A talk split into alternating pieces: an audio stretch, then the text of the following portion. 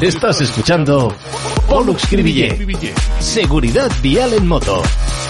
Hola, con motivo del podcast número 100 he creado un grupo en Telegram llamado Seguridad en Moto, donde me gustaría que tuviéramos una comunicación más directa en los dos sentidos. Es decir, si entras al grupo es para que participes de manera activa. En él debatimos cuestiones de seguridad vial, conducción segura, equipación, neumáticos, cursos y todo aquello que redunde en nuestra seguridad de moto. El primero que te dará la bienvenida será mi Motero 270 Bot.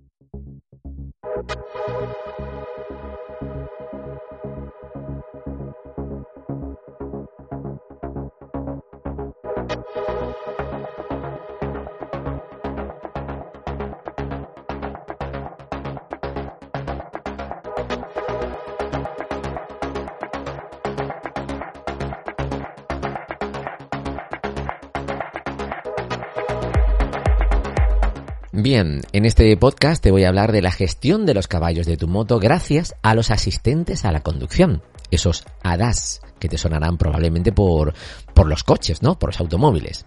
Sabes que no dejo de decirte que tienes que conocer por completo a tu moto y a ti mismo para sacarle el máximo partido desde el punto de vista de la conducción segura y la seguridad vial, ¿verdad? Ya hace unos años que tengo a mi Kawa y aún así verás que en casi todas las fotos que publico de su cuadro de instrumentos en mi blog, poluscribille.blog, que estoy abonado al L3. ¿Sabes qué significa esto? Si tienes una, seguro que sí. Pero para el resto quiere decir que llevo a mi Kawa en todo momento en el modo más bajo de potencia entre los dos que incluye de fábrica, el F de full a tope y el L de low bajo, también conocido como el modo de lluvia porque dulcifica y limita con el 70% de sus 143 caballos. Y el 3 del L3, que te decía antes, se debe al máximo nivel de control de tracción de entre el 1, el menos intrusivo, y el 3, el que más. Dicho de otra manera, no quiero que una mala gestión que yo haga con el puño del gas me meta en algún apuro de manera gratuita. De ahí la importancia de conocerse uno mismo y de saber lo que llevas bajo el asiento como te iré diciendo varias veces a lo largo de este podcast. No creas que ese 70% es escaso, ni de coña, ¿eh? te lo aseguro. Esos 100 caballos son más que suficientes para un gran número de escenarios tirando de los 235 kilos que pesa mi burra en orden de marcha. Tan solo me he encontrado una situación donde hubiera ido más holgado con el mapa a full de potencia. Se trató de un adelantamiento muy en extremis donde quise pedirle más a mi Verdi y pese a que me lo dio, yo notaba que su electrónica la frenaba. Insisto, por estos detalles es importante conocer muy bien lo que llevas y saber actuar a continuación según la ocasión. Como sabes, mi Verdi es una Kawasaki Z1000 SX del año 2019, aunque ando detrás de renovarla por la versión más equipada en electrónica o de otro modelo similar que me siga llenando, como ahora la Suzuki GSX S1000 GT. Mima, nombre, qué nombre más largo, por Dios. Siguiendo con lo verde, con mi Verdi, confío en que de su prima, la Kawa Ninja H2R, herede algo más pronto que tarde y sea una muy buena ocasión para realizar el cambio.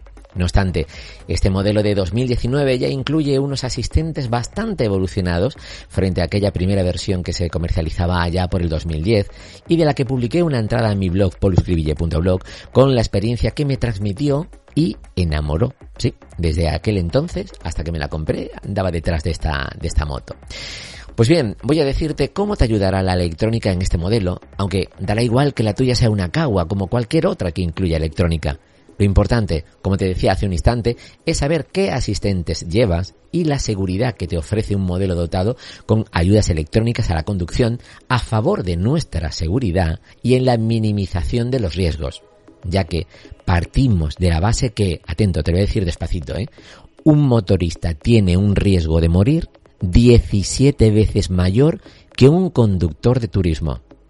¿Cómo te quedas? Para contextualizar, mi Verdi incluye la siguiente electrónica que ayuda de manera activa y pasiva en mi día a día, como también en las noches que la cojo, que alguna cae. Incluye su unidad inercial, su IMU, de 6 ejes conectada a una EQ que la gestiona. Esto si tienes IMU, tienes EQ, ¿vale? Luces LED, aunque me faltan los intermitentes para que sea una full LED. Y mira que me gustan los intermitentes LED. ¿eh? Qué mala suerte tuve con que mi modelo no le incluyera en el 2019, porque veo unos intermitentes LED de estos y se me van los ojos detrás, ¿verdad? Porque tienen otra manera de iluminar, ¿no? Tanto de día como de noche son bastante visibles y oye, a mí con los intermitentes desde mi Bandide, que le coloqué dentro de los intermitentes un, papel de aluminio para reforzar esa zona de, de, de, reflejo, ¿no? Para que se pudiera ver más en la distancia, ¿no? Pero reconozco que como unos, unos intermitentes LED no hay otra cosa. Bien. También incluye modos de potencia. Lo que te decía antes, tengo el modo full, que son 143 caballos, y el modo bajo, low, con más o menos 100 caballos. Ya te digo, el, el 70%, ¿vale? Eh, con ese 70% no te creas tú lo que te decía antes, que, el, que te quedas corto, ni mucho menos. Yo prefiero ir más en este, en este modo, pues porque lo que te decía antes, ¿no? Eh, la entrega de potencia es más dosificable, dosificable eh, vas más tranquilo por aquello de que no tienes toda la, toda la potencia en el, en el puño. Eh, es el modo que se tiene que elegir cuando hay lluvia y, oye, ahí está, hay que aprovecharlo. en la del último modelo de Mikawa ya te incluye un tercer modo, un tercero o un cuarto, si no me equivoco. Bueno, hasta tres seguro, ¿no? Porque es el modo, no, hasta cuatro, hasta cuatro. El cuarto es, es el modo que tú configuras, ¿vale? Bien. La mía también incluye ABS en curva, que tienes que saber que está ahí y usarlo llegado el caso y no esperar a las rectas como antes, ¿eh? Es, importante tener esto en, en mente. Tiene control de tracción, como te decía antes, con el L3 tiene tres niveles, ¿no? Entonces, uno es el menos intrusivo y el otro, pues ya sabe, el 3 es el que más, ¿no? Además tiene un detallito que a mí que me gusta mm, fijarme en estas cosas, pues lo pongo en práctica, ¿no? Es el modo eco. El modo eco es tan fácil como que cuando la moto calcula que tú llevas una velocidad, una marcha metida eh, y unas revoluciones X, te mm, ilumina una florecita en el, o algo parecido a una florecita, ¿vale? Pero en fin, para que tú me entiendas. En el cuadro y te está indicando que, estás circulando en un modo donde tu consumo de combustible es bajo. Y mira, a cómo está, a cómo está la gasolina a día de hoy, no deja de ser un regalo, ¿vale?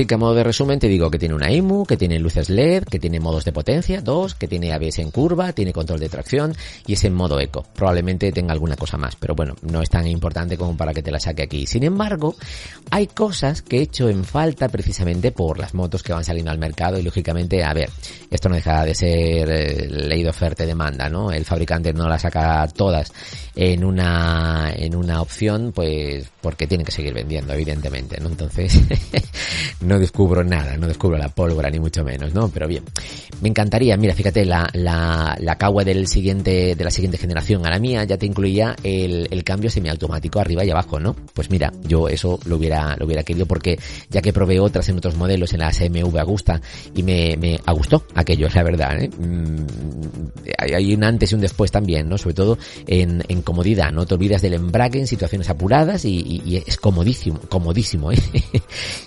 te, te hace rápidamente al, al sistema. Además, el, te, te, hace unos golpes de gas mmm, preciosos, ¿eh? que en comparación con los míos, desde luego, me saca muchísima, me saca muchísima, muchísima diferencia. Me, vamos, me, deja ahí, tirado.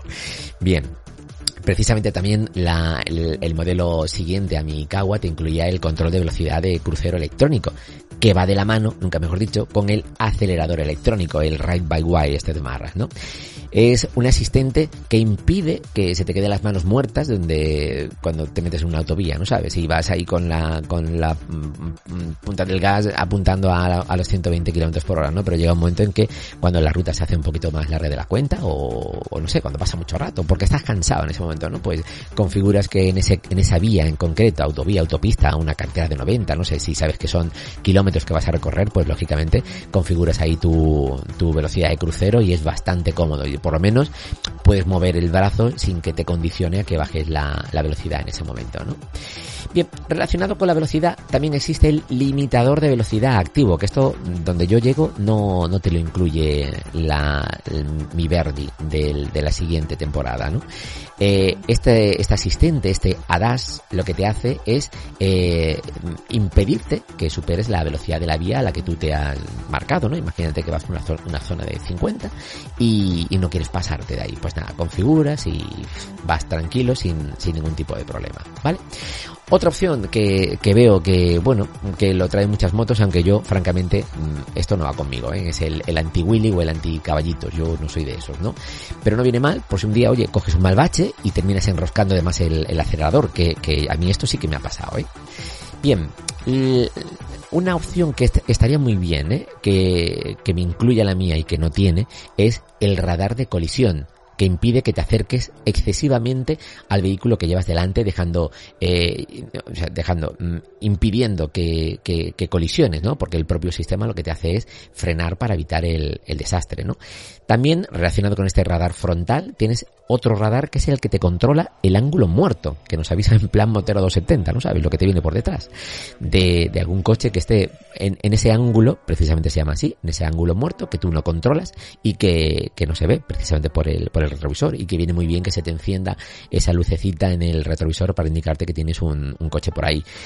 Yo, esto cuando voy conduciendo, cuando llevo mi, mi cagua por ahí, voy en carretera y voy a adelantar un coche, me doy cuenta que tienen estos asistentes porque me fijo en ese pequeño detalle en sus retrovisores. Se le enciende una lucecita amarilla indicando que tiene un vehículo en su ángulo muerto. Y a mí esto me gusta, ¿no? Es una manera de sacarle partido, sacarle punta a la, a la electrónica, estos asistentes que vienen a, apoyar, a, a hacer que nuestros vehículos sean aún más seguros todavía, ¿no?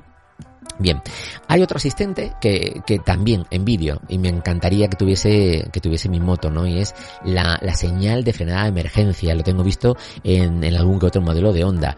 Esto lo que te hace es que se te iluminan los intermitentes, lógicamente los de delante y los de detrás, de manera mmm, parpadeante y seguida. Tac, tac, tac, tac, tac, tac. Esto lo que hace es que le está indicando al de atrás que tenga la precaución de que algo está ocurriendo. El de atrás no, no, no, no va a saber lo que, ¿no? Pero bueno, está viendo que tú estás frenando que se te enciende la luz de freno y además eh, esa luz de freno está siendo apoyada por los intermitentes de manera parpadeante rápida, o sea que no hay que ser tampoco ningún lumbreras para darse cuenta que algo extraño está ocurriendo ahí delante y que tú muevas directamente el pie al, al pedal del freno o si eres el, el, enlatado que va detrás del motorista que tiene este sistema en, en acción, ¿no? Bien, como te decía hace un rato, eh, a mí me gusta la Suzuki GSX S1000 GT. Mi madre parece un trabalenguas, por Dios. Eh, esta moto ya te incluye una, una ayuda que, que en, su, en su día me hubiese venido genial. No sé si tú sabes y si no, ya aprovecho para decírtelo. Yo vengo como convalidado. Yo en su momento mmm, tuve un, scooter de 125 y ahí fui evolucionando hasta la moto que he tenido ahora, ¿no? Pero de aquellas, los scooters te vienen con la maneta del, la maneta izquierda con el freno delantero. ¿Qué pasa? Que cuando quería salir en las cuestas, a mí me resultaba comodísimo a jugar con la maneta izquierda y el puño del gas en la mano derecha, ¿vale? ¿Qué ocurrió cuando me metí con la moto de marchas, amigo? ¿Mm? A ver, piensa un poco. Te doy tres segundos. Tiempo. Sí, yo creo que lo has adivinado, ¿verdad? Para los que no, mira, es tan fácil. Cuando tienes el scooter, pues juegas con las dos manos y no tienes más. Es decir, ya ahí lo, tienes todo. Pero con la moto de marchas y manual, tienes la mano izquierda con el embrague, en con el pie derecho insertas, que digo yo, el pie derecho, con el pie izquierdo insertas una marcha, que ya la tienes dentro, solo lo haces una vez y ya está, ¿vale? Con el pie derecho tienes que a ver cómo haces. Si eres de los que frena con el trasero, pues tienes ahí el pie derecho involucrado. Si eres de los que frenas también con el delantero, pues tienes que jugar con el equilibrio entre frenar con la maneta delantera en la mano derecha, mientras que esa misma mano derecha tiene que acelerar un poquito para salir de la cuesta. Esto es un cacao. Esto es un follón. Y me encanta que, las motos de ahora, para aquellos que empecéis con las motos grandes o no tan grandes, eh, venga con este asistente que es el arranque en pendiente Esto eh, es una, es una ayuda que, mira, no está nada mal. Quizá no lo valores en su completa, eh, pues eso, con, con, con, con, el valor que realmente tiene, pero para mí que es una ayuda que en su momento viene muy bien. Otra ayuda que también he visto en vídeos de estos de presentación de, bueno, de algunas motos, porque esto ya lo viene incluyendo varias, ¿vale? Es el asistente a bajas revoluciones que actúa cuando vas a iniciar la marcha. No sé si a ti te pasa. A mí hay veces que, oye, pues no le termino de coger el punto o, pienso que, que voy un poquito más mm, con el gas un poquito más subido y me doy cuenta que no lo tengo tan arriba y así que suelto el embrague un poquito más rápido, ¡blop! se me cala. No sé si a ti te ha pasado eso alguna vez. Pues mira, para evitar precisamente que se te cale o tirones, que también me tiene, me tiene ocurrido, este asistente viene a las mil maravillas, porque lo que te hace en realidad es subir un poquito el cuenta vueltas cuando él detecta que, que la moto está parada y que va a arrancar, y eso pues hace que la moto no entre en esa posibilidad de que se te cale o, te dé ese tirón, sobre todo si estás, no sé, en un cruce donde se supone que es una situación crítica en la que tienes que salir lo más rápido posible de, de la situación, ¿no? Otro asistente, mm, que no está nada mal, ¿eh? pero este sí que no lo he hecho en falta, francamente, es el SOS, el SOS, un sistema de llamada al 112 facilitando tu ubicación a los servicios de emergencias en caso de que haya sufrido una caída, ¿no? Como te decía, este asistente me preocupa menos porque mm, en realidad, mira, ya tengo otros sistemas que me más o menos dan el mismo servicio, ¿no? En el teléfono móvil inteligente, acuérdate que llevas un smartphone, no un teléfono de los de aquellas, y en este teléfono inteligente, en el smartphone, pues ya llevas aplicaciones que le sacan partido a ese ordenador que llevas metido en tu, en tu bolsillo y que también pues facilitan tu ubicación y, también son capaces de comunicarse pues eh, a través de un servicio que tengas contratado con, con los servicios de, de, emergencias, ¿no? En este caso, bueno, yo te hablo de sistemas del tipo como Comodi, Atlantis, etcétera, hay un montón de ellos, ¿no?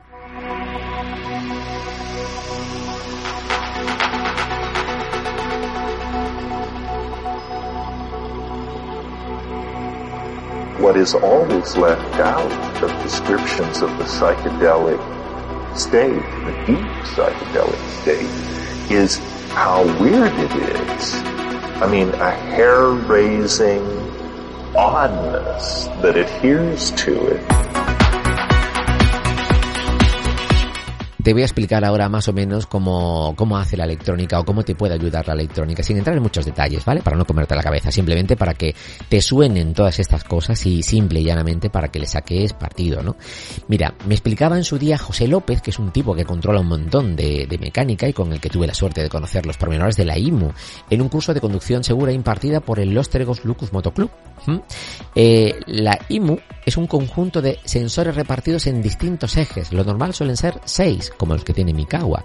Eh, cuantos más, lógicamente, pues mejor, porque será más completa la información, ¿no? Porque eh, toda la información que mide esta IMU lo hace de manera constante y durante varias veces por milisegundos. Y durante estas veces hace lo siguiente, mira, te mira la inclinación de la moto, por si frenas bruscamente, por, por, por un contratiempo, no sé, se te, se te atraviesa una pelota, lo típico que, que, el que te vienen a decir siempre, ¿no? Detrás de la pelota, raca, un niño. Si no lo viste nunca, es que eres muy jovencito, ¿eh? yo soy muy viejo. Pues eso, un contratiempo, no sé, alguien que te abre una puerta, un, un bache que lo quieres evitar y, y, pegas un frenazo, ¿no? Entonces, el, la IMU se encarga de, de, de, analizar esa inclinación, ¿no? Por un, un deslizamiento también, o un, no sé, cualquier cosa de estas, ¿no? También se encarga de comprobar la elevación por culpa de otro bache, ¿no? O, una aceleración brusca, un, caballito, ¿no? La IMO sigue midiendo varias veces por milisegundo la aceleración para activar el control de tracción, entre otras cosas que hará por ahí dentro, ¿no? También, si controla lo uno, controla lo otro, que es la desaceleración por una derrapada, un deslizamiento.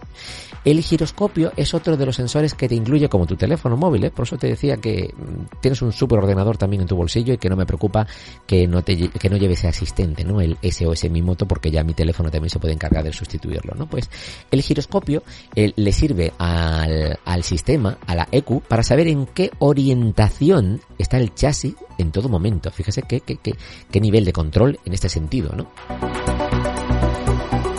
Todos estos sensores por separado y combinados le dicen al sistema de la moto cuánta potencia de frenada, velocidad de giro de ambas ruedas, aceleración, ángulos de inclinación y giro, yo qué sé. muchísimas cosas, ¿no? Eh, mm, toda esta información se la va diciendo, como te decía, la IMU a la EQ, que es quien se encarga de gestionar qué hace la moto en cada momento, ¿no? Pues mira, dependiendo de cómo, pues te voy a retrasar el encendido, te cierro la mariposa de la inyección, eh, te dosifico el mordiente de la frenada, eh, te enciendo la luz cunetera si estás tumbado de un lado o del otro, eh, emito ese, ese aviso de luces emergencias, ¿no? Que te decía cuando una onda mm, frena mm, fuerte delante tuya, ¿no? Que se encienden los, los, los intermitentes de manera rápida y parpadeante, ¿no?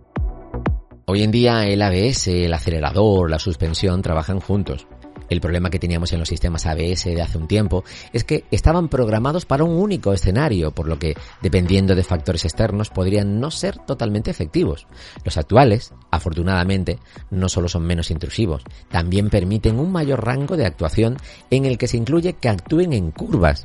Aquí tienes que cambiar el chip porque si te pasa como a mí, que tengo tan interiorizado su uso únicamente en rectas, estoy desaprovechando una buena ayuda cuando se me dé el caso de vez en cuando lo que hago es, mm, y cuando lo tengo todo más o menos controlado, ¿no? Una curva que ya sé cómo va, eh, si tiene o no tiene tráfico en ese momento que lo quiero hacer para, para eso, evitar cuanta mayores sorpresas, mucho mejor, ¿no? Pues yo intento hacer una frenada de emergencia en curva para conocer el comportamiento de la moto, ojo, y el mío, y saber que tengo esa asistente a mi disposición en el arsenal electrónico de mi moto, ¿no? Pero eh, hay algo importante, que si el indio no sabe cómo va la flecha, por, por hacer este símil gráfico, pues lógicamente no sabrá cómo actuar con esa flecha. Entonces, si ya sabemos que tengo un ABS que funciona en curva, tengo que frenar en curva y tengo que frenar bien para saber cómo va a hacer la moto, qué me hace. Ya sabes que en recta, con el ABS, pues sientes esas palmaditas, vamos a llamarlo así, ¿vale? Sé que no es, ¿no? Pero tanto en el pie como en la maneta, pues tú, tú ves que, que, la maneta se mueve un poco, ¿no? Como que te vibra y la palanca del freno también, ¿no? Como que te va dando golpecitos, tac, tac,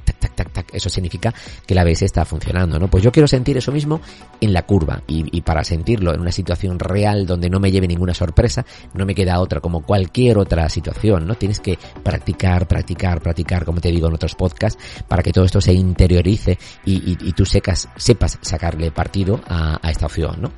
En el caso de la suspensión, gracias a los datos que recoge la IMU, la moto es capaz de saber si atravesamos muchos baches y si estos son muy seguidos. ¿no? Eh, si, si es así, lo que te va a hacer la moto es ajustar, por ejemplo, la suspensión electrónica de manera dinámica, sin que tú tengas que detenerte para modificar la precarga o, o la extensión. Es que al final la electrónica yo me sitúo en el lado de un a favor al 100% porque indudablemente va a hacerlo bastante mejor que, que uno en cualquier situación porque hoy te levantas en, no sé, empanado del todo y, y, por una mala gestión de la situación y mira que tú tienes muchísimos kilómetros pues ese día yo qué sé chico estás más dormido de la cuenta cuando digo chico digo chica también ¿vale? El, estás más dormido de la cuenta y, oye pues mira que no que, que hoy no puede ser pues ya está. Eso. Son mañanas, tardes, noches que tiene uno que, que, bueno, que ese minuto de tonto, como digo yo, lo tienes y además te pilla en una situación complicada, pues te la estás jugando tontamente, ¿no? Lo bueno de estos sistemas ADAS en tu moto es que permite que sean capaces de tener respuestas activas y de ser mucho más seguras, tanto ante un accidente como para evitarlo, que es lo importante, ¿no? Imagina, por ejemplo, que un GPS puede darte una telemetría completa y permite, pues mira, mediante el análisis de los datos, mejorar tu conducción o incluso mediante la adaptación de los modos de conducción.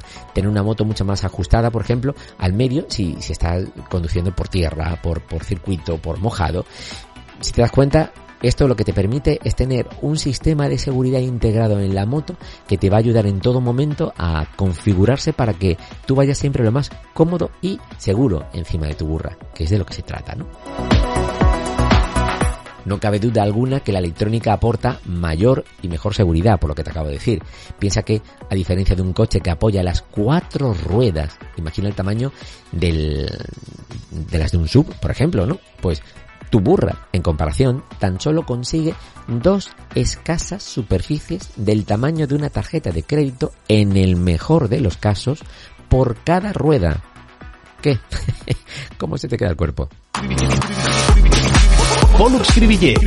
Conducción segura en moto. Pues bien, si has llegado hasta aquí, oirás a continuación un bonus track, una sorpresita, ¿vale? Con mi última participación en el programa de radio Ray Motor en Canal Sur Radio para toda Andalucía. Ah, y no olvides entrar a mi grupo, arroba seguridad en moto en Telegram, para seguir aprendiendo cada día, ¿vale? Y estar más en contacto. Nos vemos. Ray Motor.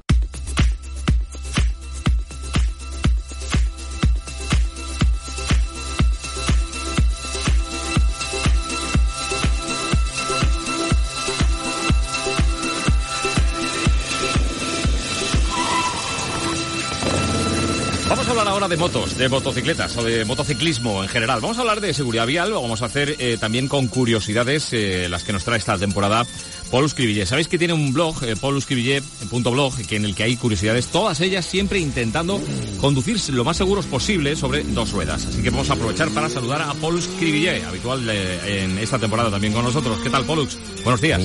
Muy buenas, Pedro. ¿Qué tal? ¿Cómo vamos? Muy bien, pues vamos en moto, Polu. Siempre seguros, ¿eh? Con casco, con... Eh, hoy traigo hasta las botas, ¿eh? Hoy traigo hasta las botas, que me las ha traído al trabajo. Eh, son un poco rígidas, pero bueno, te acostumbras y llega un momento en el que no te das ni cuenta de que las llevas. Así que, bueno, pues eh, poco a poco, como decimos, siempre cada vez más seguros en moto y con el equipamiento necesario.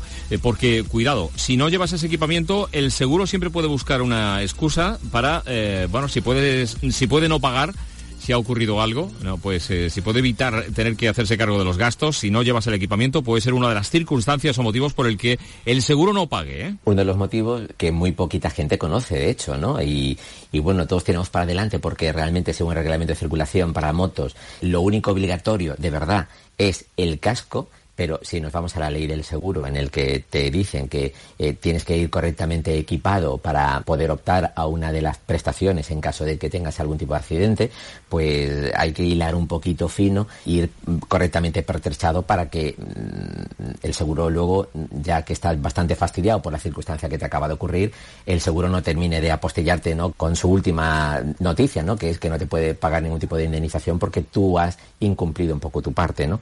Aunque bueno, yo creo que Pedro, lo que decimos siempre aquí, el sentido común tiene que imperar sobre todas estas normativas, ¿no? Y hacer que nosotros, por, por, nuestra propia iniciativa y por nuestra propia integridad, ¿no? Al igual que tú llevas un calzado para ir al trabajo, para moverte en la moto, para ir cómodo, en definitiva, que sabes que te va a proteger muy bien, pues la puntera, el, el talón, eh, sabes que está reforzado perfectamente a la altura de la palanca del cambio, en tu caso no, porque llevas una moto automática, ¿no? Pero aquellos que llevamos una moto eh, con cambio manual, pues sí que requiere de algún tipo de refuerzo que con el uso de esa palanca no desgaste la, la zona y y, haga que el calzado pues mm, se deteriore por ahí, ¿no? Pero en fin, el calzado, el pantalón, la cazadora, eh, cualquier componente de moto siempre, ¿eh? que esté homologado y certificado que nos dé un mínimo de garantía que, que haga que si tenemos un fatídico accidente donde eh, vamos rodando por el suelo abrazándonos, que esa equipación pues absorba el máximo de golpes como, como de, de vicisitudes que hagan que nosotros cuando finalmente y felizmente, esperemos que sí, nos podamos levantar de, de ese accidente, pues estemos lo más indemne y de una pieza posible, ¿no? Bueno, este es un tema que, es muy interesante, podemos retomarlo más adelante si quieres, Polus, lo de la fragilidad que tenemos eh, mm. si no llevamos las, eh, las medidas de seguridad correspondientes. O sea, una caída simple con un pantalón vaquero normal, que creemos que nos protege el pantalón vaquero. Cuidado, ¿eh? que, es eh, algo muy serio y que la protección, bueno, pues esas protecciones de rodillas, las protecciones de caderas que llevan los pantalones que son específicos de moto. Lo de no me pongo la cazadora porque hace calor, cuidado, ¿eh? Eh, ¿Sabes qué pasa? Que al, final mm, saben mucho más los que vienen de vuelta de un accidente que los que no. Entonces, ¿qué ocurre? Hay por ahí un hay, hay, un dicho que dice que la ingenuidad es muy atrevida o la ignorancia es muy atrevida. La ignorancia, la ignorancia es muy atrevida. La ignorancia es muy atrevida, claro, porque cuando no sabes una cosa, pues te metes en la boca del lobo sin, sin, sin quererlo, saberlo, y al final te estás exponiendo de manera gratuita a, que te ocurra cualquier cosa. Mira, a modo de pincelada, Pedro, con la nueva certificación de la ropa, eh, la 17.092. Una norma, una norma. Una norma, ahí, que establece un, una serie de, de, calidades en cuanto a la resistencia a la abrasión, ¿no? Y divide eh, estas calidades en tres letras, la A, AA y triple A, AAA. Bien, fíjate, en el mejor de los casos, es decir, la triple A ¿Sabes cuánto aguanta una abrasión triple A en el supuesto de, un pantalón vaquero, ya que lo acabas de decir tú, expuesto a una velocidad de 120 kilómetros por hora durante una abrasión hasta que se deteriora el material y ya empieza a tocar tu piel? ¿Sabes cuánto tiempo aguanta? Pues no, te puedo decir, pero debe ser muy poco, ¿no? Poquísimo, Pedro. La friolera de... ¿eh? ¿Cuánto? ¿Cuánto te crees tú? Di, una cifra. Sí, un segundo. Cuatro. Cuatro segundos. Pero cuatro segundos no es nada, Pedro. O sea, de una, una, una chorrada de estas que podemos tener con la, con la moto, eh, eso se va en un suspiro. Y en un suspiro, fíjate, estamos hablando de la mayor equipación dentro del, del pantalón vaquero. Bueno, pues ya, aguanta más de lo que yo pensaba, ¿eh? Caramba, pero eso, eso es nada, eso y nada. Bueno, fíjate, si esta es la triple A, que lógicamente todo va en proporción al número de A's que, que tiene el, el, triple, a, triple A es la, más, eh, la de mayor protección, ¿no? Exacto. La A sí que se queda en un suspiro. ¿eh? La A me imagino, claro, por el aire, ¿no? Lo pierdes por el aire, ¿no? Es muy, es muy comercial, es decir, vale, tengo la triple A en la etiqueta, pero realmente ¿qué te, qué te protege una triple A, una perdóname, una simple A en una, en una caída? Mm, no te protege. O sea, nada, hablamos de menos de, de, un segundo prácticamente. Hay que tener muchísimo cuidado con esto y mirar muy bien la etiqueta para, para que por lo menos lo, lo poco mucho que te pongas, a ser posible mucho, yo prefiero pecar de exceso, aunque también tiene su problema, ¿no? Pero prefiero pecar de exceso que, no de, lo contrario, porque mm, como cuando uno tiene frío, ¿verdad? Pues mira, prefiero quitarme cosas que con el calor, por más que te quites, hay un, hay un punto que ya te quedas en la piel. ¿Qué más te puedes quitar? Y fíjate, una contradicción, aunque el tema va por tu sitio, tú me perdonas, Pedro. Cuando vamos circulando en moto sin ningún tipo de protección, sin ningún tipo de cazadora, imagínate, voy con la cazadora con la, o con la camisa al aire. El simple hecho de llevar una cazadora ya no solo te va a proteger en la abrasión en caso de caída, ¿no? Sino también de la, de la incidencia solar, o sea, del, de la proyección del sol sobre la piel. Aunque tú creas que a 20, 80, 100 por hora te está dando el fresquito y, oye, no te va a ocurrir nada, eh, en realidad te estás quemando.